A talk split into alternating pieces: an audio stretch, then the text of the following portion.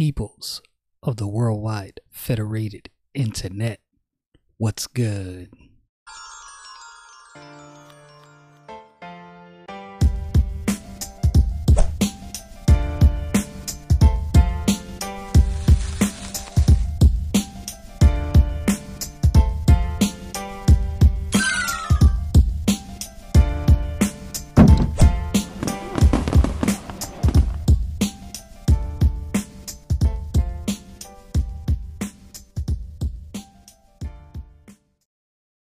Today, I don't have one of my long intro monologues, so I just want to get right into it, getting back to the Gospel of John, chapter 10, starting in verse 11. Let's get into this. I am the Lord Jesus Christ speaking here, verse 11. I am the good shepherd. The good shepherd giveth his life for the sheep. When I read this, I thought about the Lord Jesus Christ talking about the scripture testifying of him. And I, I, I don't want to get into the, I don't know, I don't know if hyperbole is the right word. I don't want to get into the situation where I'm falsely applying verses of scripture, but I do remember an instant in the book of First Samuel chapter 17 verse uh 34 through 36 where David said something to Saul. Now this is where David was going to challenge Goliath. Goliath had the children of Israel shook um Nobody wants to go out and face him. They're afraid.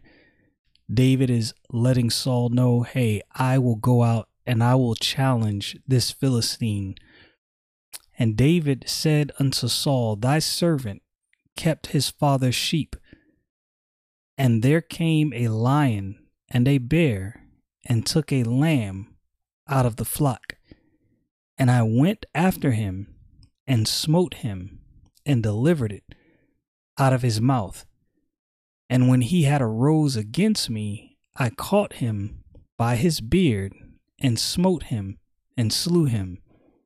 Thy servant slew both the lion and the bear, and this uncircumcised Philistine shall be as one of them, seeing he hath defied the armies of the living God. I think I think it's a fair assessment. Not necessarily something I would debate about, but I think in that instant, that was a picture of the Lord Jesus Christ laying his life on the line for his sheep. Think about it in a sense that when the Lord Jesus Christ was crucified, when when he was put to death, the onlookers would think, all of the preaching he did, all of the miracles, all of the, the teaching, he really risked his life for no reason at all. Probably with some thought, and probably some thought, man, he risked his life and you know it's over. Little did they know, in his death, he would be buried. He would be raised again on a third day and defeat death, the grave, the devil. In a similar fashion, when you think about being an onlooker and watching David going after a lion and a bear, I want you to think about that a lion and a bear. Like, that's no small task. Anybody looking at that would say, oh, this is a suicide mission. This dude is trying to get himself killed. But David was laying his life on the line for his flock unbeknownst to anyone who would have seen at the time, he was going to survive and defeat the lion. Anyway, I just thought that was kind of neat. Like I said, not something I would debate about, but I do think that was a picture of the Lord Jesus Christ. Verse 12 But he that is an hireling and not the shepherd, whose own the sheep are not, seeth the wolf coming, and leaveth the sheep, and fleeth, and the wolf catcheth them, and scattereth the sheep. In many ways, you could say that the the Pharisees, the high priests, the Sadducees, the religious leaders of the day were just like that wolf. Yeah, they're teaching. What are they teaching? And really, are they really helping the people? Is is the things that the Pharisees and the Sadducees teaching are they really in the people's corner? Do they really care about the people? That word uh hireling is one who is who is hired or who serves for wages, a mercenary, a prostitute. Interesting. Serving for wages, a venal mercenary employed for money or other compensation. So again, the the religious leaders of this time, they only care about power. They don't care about the people. They don't care about the souls of the people, the truth, whether they're really helping the people or not. And and this is what's going on. Verse 13, the hireling fleeth because he is an hireling and careth not for the sheep. So these people have no concern for the sheep. They're just there for their money, collect their paycheck and leave. They don't want no turmoil, want no drama. I am the good shepherd and know my sheep and am known of mine. As the Father knoweth me, even so I know the Father. Now you have to you have to put in context again what's being said and this is why I say if you read through the Gospel of John, you will see that the Lord Jesus Christ is telling them the whole time exactly who he is.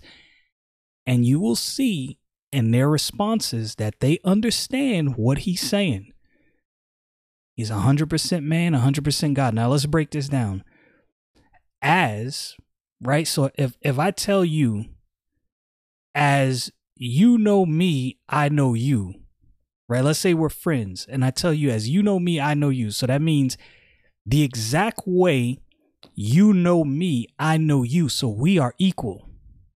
Listen to what the Lord Jesus Christ said As the Father knoweth me, even so I know the Father. And I lay down my life for the sheep. And other sheep I have which are not of this fold. Them also I must bring, and they shall hear my voice, and there shall be one fold and one shepherd. And here I believe he is talking about Gentiles, people that were not part of the traditional lineage of Abraham and the children of Israel. So he's letting them know I have other sheep and I'm going to bring into this fold they're going to hear me, and this is going to be all one. And verse 17 Therefore doth my Father love me, because I laid down my life that I might take it again. Now, I want you to listen and again understand that these people understand the weight of what he's saying, and that's going to be borne out in what they attempt to do after this, after what he says. They understood, they got it. Therefore doth my Father love me. Listen again. When you when you read your Bible and you hear things being said, sometimes I think it's good to really because I've done this. You read a verse and you just kind of give it a cursory glance, go past it, but think about put yourself in the in the shoes of the people here. Therefore doth my Father love me because I laid down my life that I might take it again. The Lord Jesus Christ is, is telling these people, I have the power to lay down my life and I have the power to take it again. What manner of man is this? A hundred percent man, a hundred percent God. No man taketh it from me, but I lay it down of myself. I have power to lay it down and I have power to take it again. Now you got to understand this is heavy. He and when he moves on further, the people are going to ask a question. He is he is being very precise, very concise and letting them know who he is. Uh, let's get back to that. Verse 18. Let's read that again. No man taketh it from me, but I lay it down of myself. I have power to lay it down, and I have power to take it again. If your argument is that the Lord Jesus Christ is not God, you got to explain this. God gives a life, God takes a life. The Lord Jesus Christ said, I have power to lay it down, and I have power to take it again. This commandment have I received of my Father, establishing his deity and the unity of God. There was a division, therefore, again amongst the Jews for these sayings. Right? So they're divided. Like, what's going on? Many of them said he hath the devil and is mad. Why hear ye him? Some are saying, This dude is crazy. I don't even know why you're listening. Others said, These are not the words of him that hath a devil. Can a devil open the eyes of the blind? There's people there who believe and who understand, and they're like, No, no, no. No, no, this is not the the the words of somebody that has a devil. This like, can a devil open the eyes of the blind? Like that doesn't even make sense. And it was at Jerusalem, the feast of dedication, and it was winter. There's some significance there.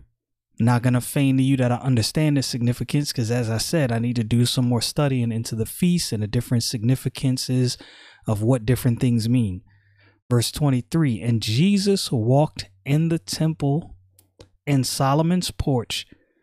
Then came the Jews round about him and said unto him, How long dost thou make us to doubt if thou be the Christ? Tell us plainly. We just heard the Lord Jesus Christ said, I'm laying down my life I have the power to do this and I have the power to take it again. He's letting them know he is the Christ. He's he is really saying this plainly. They just really don't want to hear. Jesus answered Jesus answered them, I told you, and ye believe not. The works that I do in my Father's name, they bear witness of me. And this goes back to the division amongst the people. Some of the people saying, yo, if he had a devil, could he do these things?